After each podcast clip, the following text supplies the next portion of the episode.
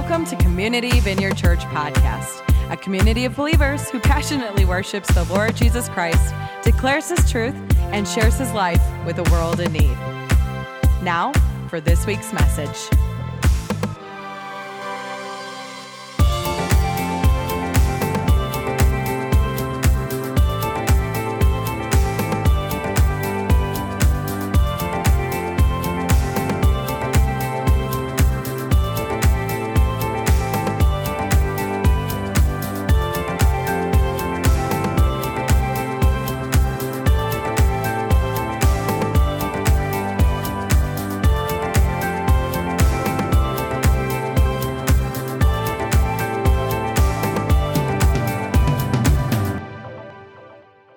So we called this play the parable of the good father. Traditionally, this parable is the parable of the prodigal son. And I'm not trying to knock that by any means, but I want to explain to you why we decided to call it what we did. So this play is not just about the prodigal son. It's also about the elder brother. And it's not just about the two sons. It's about the good father. And perhaps in no other parable or story or biblical account has there ever been uh, a story that reveals the inclusive nature and the heart of God toward his broken humanity than this parable. So that's what we're going to talk about today. So would you pray with me real quick? Father, thank you so much for this opportunity to share this message. This is your play. This is your sermon. I give this time over to you. Would you speak through me? God, I pray that everyone here would hear from you today, that everyone would know when they leave exactly what condition that they're in, without shame, without condemnation, and most importantly, that they would get an accurate view of you and your heart. In Jesus' name, amen. All right, so let's go ahead and dive in. So, the first condition that this parable speaks to, this is the more obvious one. This is the one that a lot of people resonate with, that a lot of people hone in on. It is the condition of the prodigal, the prodigal condition. Here's a definition about this. The prodigal condition is marked by an innate belief, which is a core belief, where we realize that we could never be perfect enough to earn our value and acceptance with God or others based off of our own performance. And so we knee jerk in the opposite direction of finding our value and pleasure and acceptance in the system and the things of this world. This condition, therefore, is the trap of licentiousness. Licentiousness meaning worldliness, right? So as you could probably tell, um, Lucius, who is played by our beloved Rowan, he, yeah.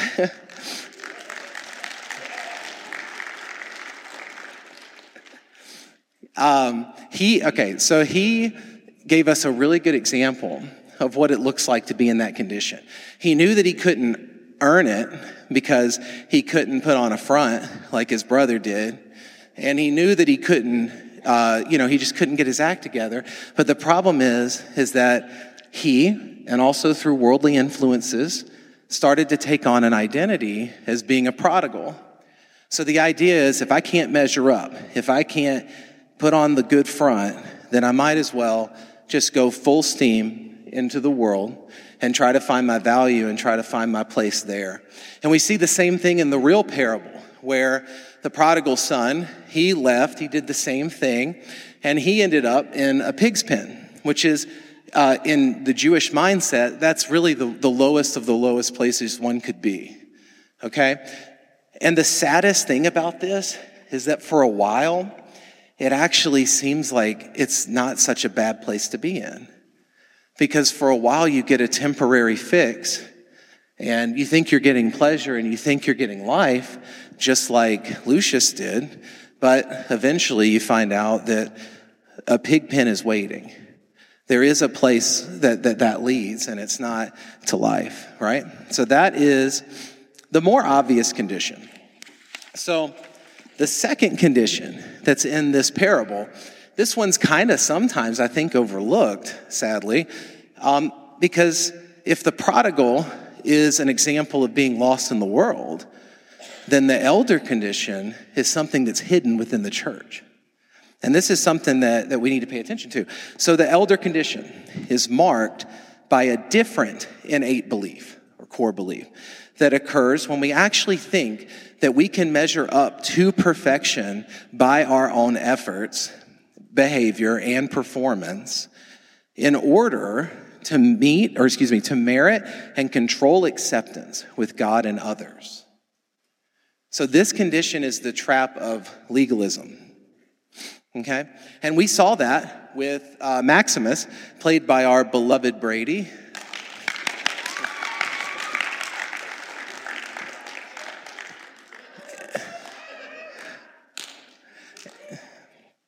And uh, he, uh, he did a wonderful job too at this. Um, Brady had the front. Like he put that front on. He had that facade. He was able to play the game. He got his ducks in a row on the outside, right? And, you know, for a while that worked for him until he actually had to experience his brother being restored without doing anything to deserve or earn it. And when he saw that, what was underneath started to come out to the surface. So this condition is a condition where we can hide, just like the prodigal, except this one masquerades within the church. Okay? And I want to say this before I move on. Um, I was spending some time with the Lord about this. What's at the core of these two problems? Like, what is really the core issue? Like, I know it's an easy answer to say sin, obviously. We're all, we all fell into sin. I'm going to get into that later. But I think at the very core, the issue is valuelessness. When we feel like we don't have any value apart from what we can do, we're tempted to go into the elder condition. And if we feel like we don't have any value apart from what we do, and we can't play the game, then we go into the prodigal condition. And these are the two ways that uh, fallen nature manifests in the world. Okay? So I want to talk now a little bit more about the relationships between prodigals and elders. Okay? So here's the thing there's a contentious problem that exists between prodigals and elders. There's a problem of contention where the two build walls rather than bridges, okay? And ultimately, they push each other further into their delusions. Both of these conditions play off of each other and push each other further into their delusions. At the heart level, the prodigals want the elders to be persecuted and silenced, while the elders want the prodigals to be punished rather than restored. And back and forth they go. Just keeps on going. I'm going to read a verse to you. This is Proverbs 14, chapter 12, or chapter 14, verse 12. Um, there, this is important. There is a way that appears to be right, but in the end, it leads to death. Both of these conditions, I'm submitting this to you. In and of ourselves and our fallen condition, apart from Christ, the way that seems right to a man is one of these two conditions it's either elder or prodigal. But here's the thing they're both opposed, and this is the problem, they're both opposed to the single way, truth, and life of Jesus Christ. So let me talk about this. Um, Think of the context of this parable. Who was Jesus talking to before he began telling his stories in Luke 15? A lot of times people will point out just the elders. But Jesus was wining and dining with sinners. He was wining and dining with prodigals. And he was wining, but he wasn't getting drunk. He was fellowshipping, but he was without sin. But nevertheless, the broken in the world were drawn to Christ. And then here come the Pharisees, the super hyper religious guys.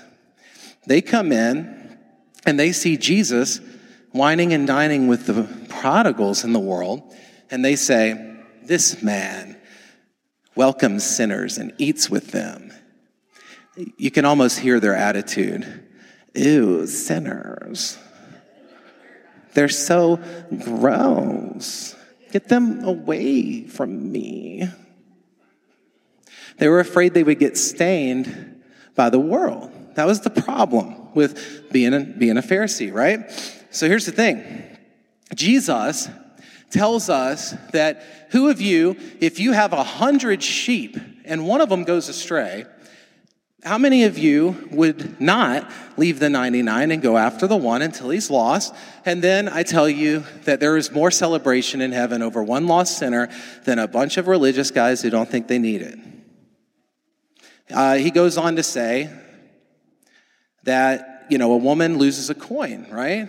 And then she scours through the house until she finds it because that coin has value. You know, it has value. And then he says there's more rejoicing in heaven over one sinner that, that, that repents than all these guys who don't think they need it, right? Here's the thing. When Jesus gets to the parable of the prodigal son, he's, he's now talking to an audience of two. He's talking to elders and he's talking to prodigals. And you can think of the, the verse that says that God gives grace to the humble, but he opposes the proud. I think this story was in that nature that he was giving grace. The prodigals, when they heard this story, they were intrigued. I bet they drew ever closer to Christ. I don't know what the elders did. Well, we do. They crucified him. But nevertheless, Jesus preached the importance of us understanding that there are two ways that we can be in this world apart from him. So, this leads me to what is the answer then? What, what was the mission that Jesus came to accomplish? That's the question. I want you to think about this today. John chapter 3, verse 16 through 17. I think this really clearly shows us the heart of Jesus.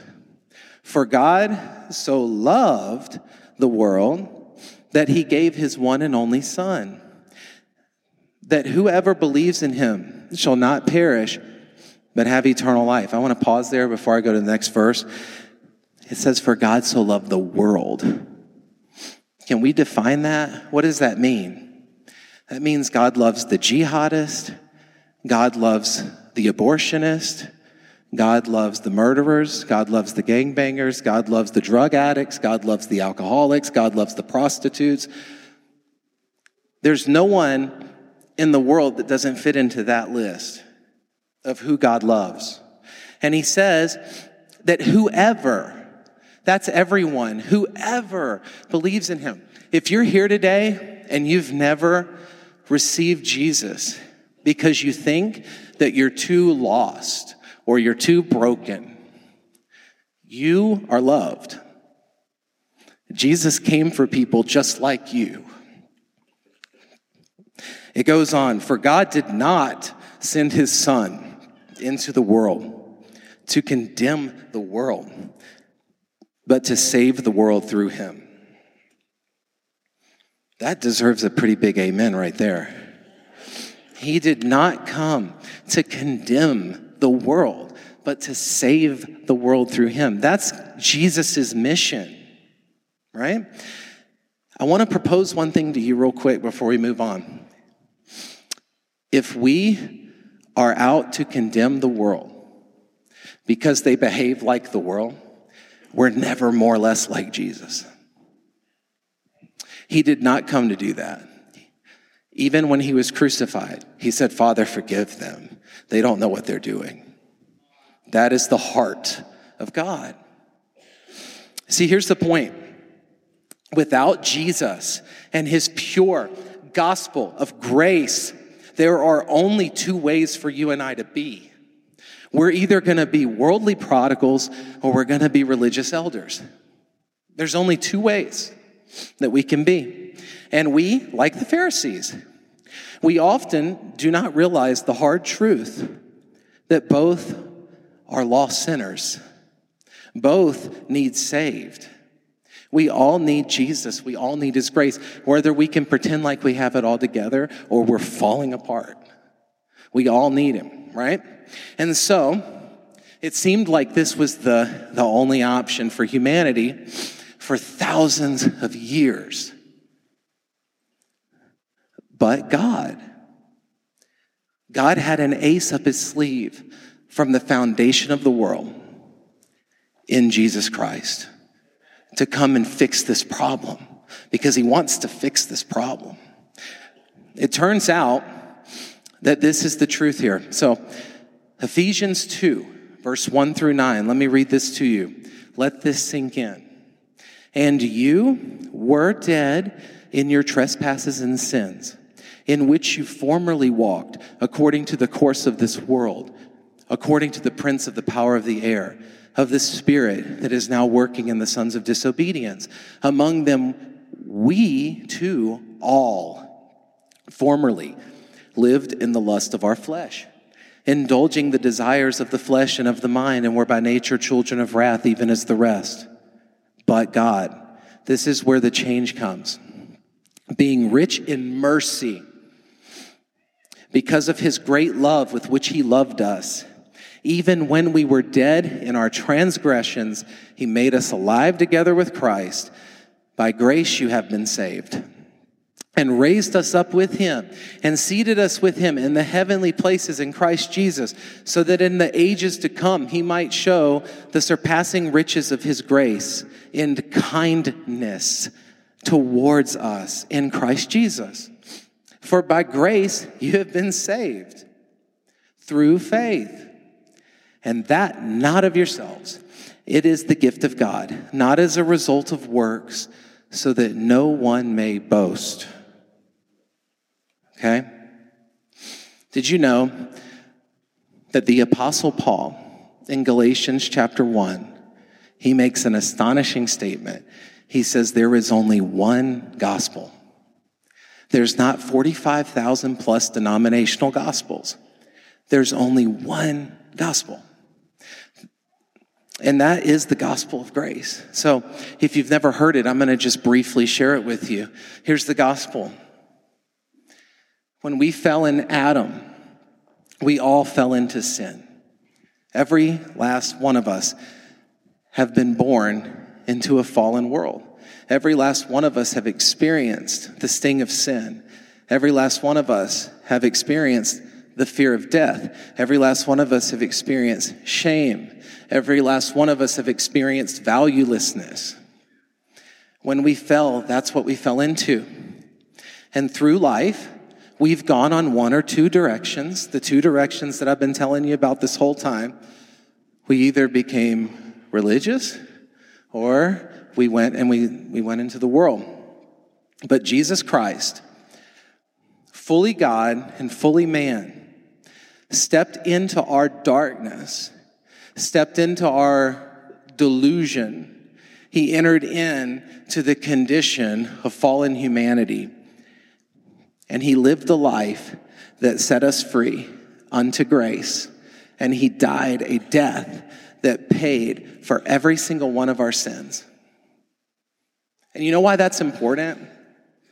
Because when we sin, it breaks relationship. When we sin, it makes us turn away like Adam in the garden running into the bushes, and God comes and says, Adam, where are you? Sin makes us turn. But Jesus came and he entered into that. And when he died, he paid for the sins of the whole world. Every sin, past, present, future, has been taken away through the sacrifice of Jesus Christ. And he says, I'll never remember your sins again. So if you're saved and you feel condemned because of sin, that you've struggled with, would you just let that go? God wants you to know He loves you and He forgives you. If you have not yet received this truth, would you just know that God loves you?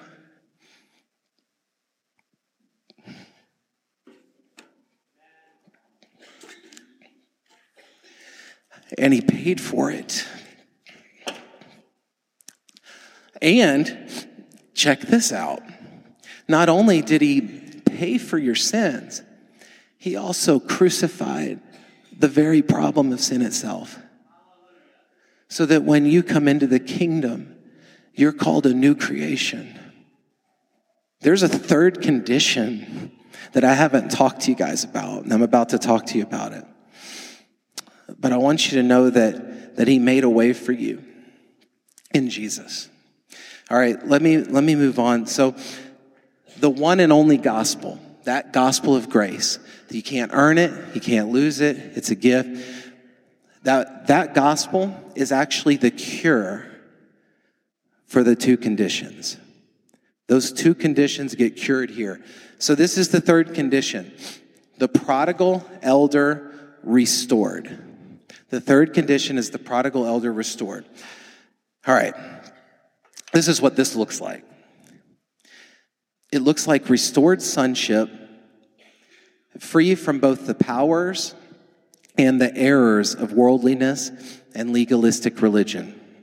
In this condition, and this condition alone, are we finally free to have unbridled access to the Father at all times, no matter what.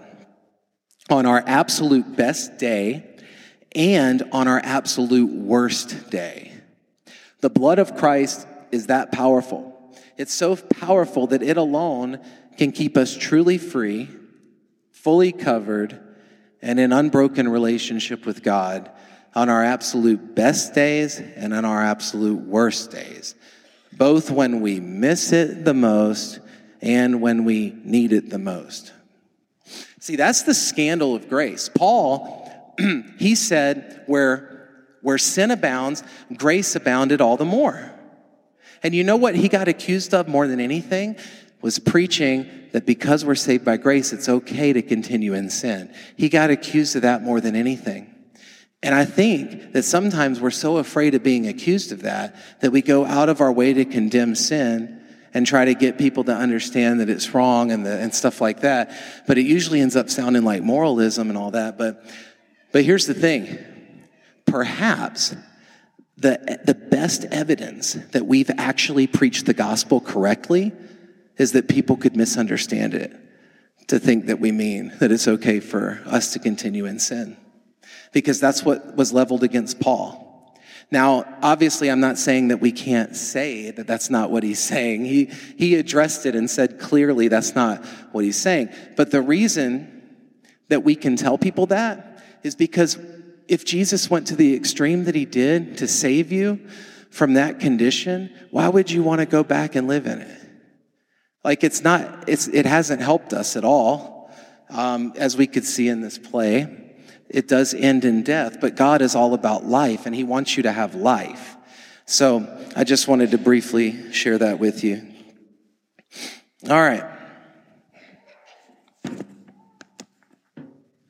So to close, um, if you have Bibles or notebooks, can you just put them down for a minute?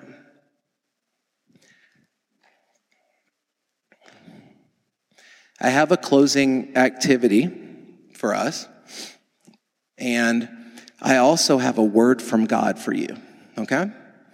I asked God to give me a word for, for all of you guys in attendance.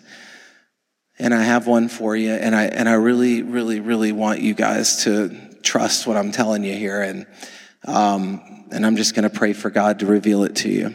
But I want you guys just to close your eyes, okay?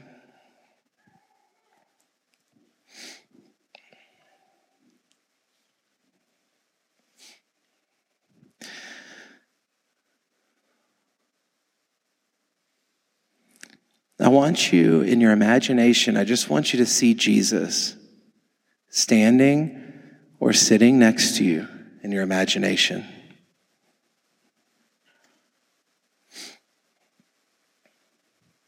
And I want you to ask him a question.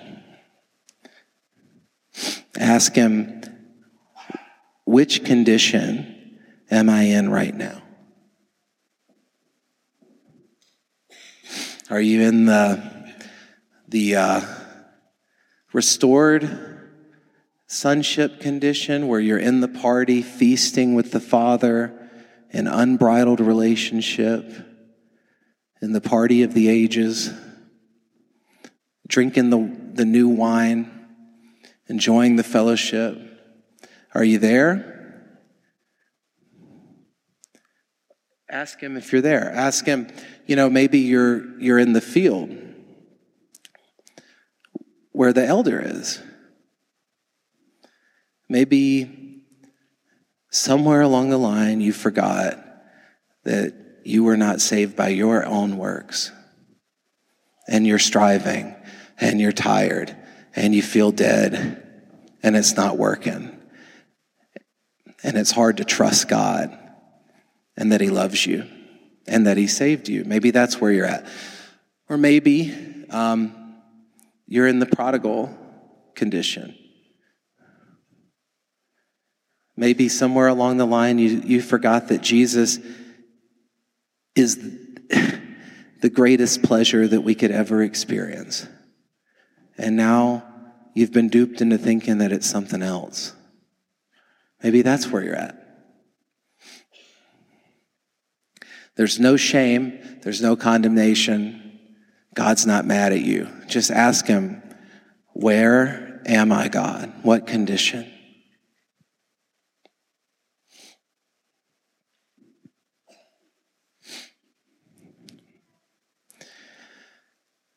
Now that you've heard that answer, I want you to picture him smiling at you without even an ounce of judgment.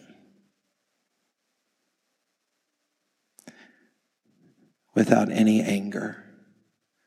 Look into his eyes of love. Look into his gaze. I just want you to feel his compassionate love for you right now in whatever condition you are in. And while you're looking at Jesus, I'm going to share with you what the Father told me for you. Son, daughter, I have loved you from before the world even began. I have had you in my heart since before time was. I've always known you. I saw all of the things that you are most ashamed of doing and that you have had done to you before they ever happened. And my word for you is this I love you with an everlasting love. I do not hold any of your sin against you.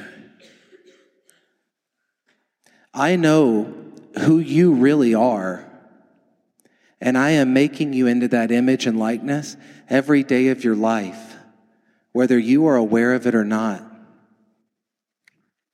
Your sin is not too big for me. Your rebellion or religion is not too big for me. I see it all.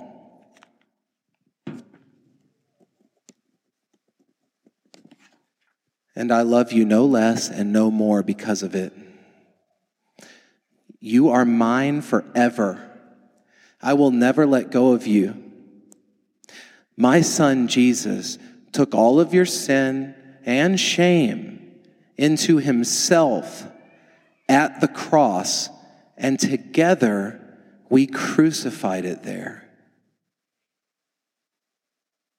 It has been so utterly and thoroughly dealt with that I cannot even recall any of it. You are as clean as I am clean, and you are as white as snow. I have saved you. You don't have to earn it and you can't take it away. What I want you to do is to trust me with these truths that I'm saying to you. I want you to trust me with who I say you are in me. And together and with trusted others, I am going to weave my, my life and love into your heart until you are fully persuaded and convinced that I am your good father who loves you and forgives you and will never let you go. You are safe with me. I want you to leave here today remembering these truths and my presence. I love you and I'm with you always.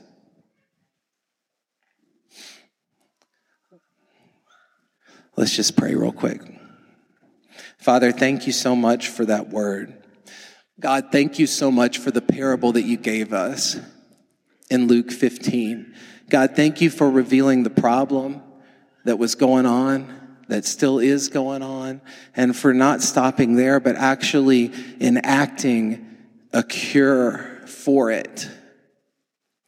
And God, if there's anyone here who has not experienced that, I ask that right now you would move on them. I ask that you would move on their heart and that you would open their heart to see how much you love them and to see what you did. I just ask for the spirit of wisdom and revelation to come even now and to enlighten the hearts of everyone in attendance here today. God, I just, I just bless everyone here. And I trust that every word that went out, you will not return void. In Jesus' name, amen. All right.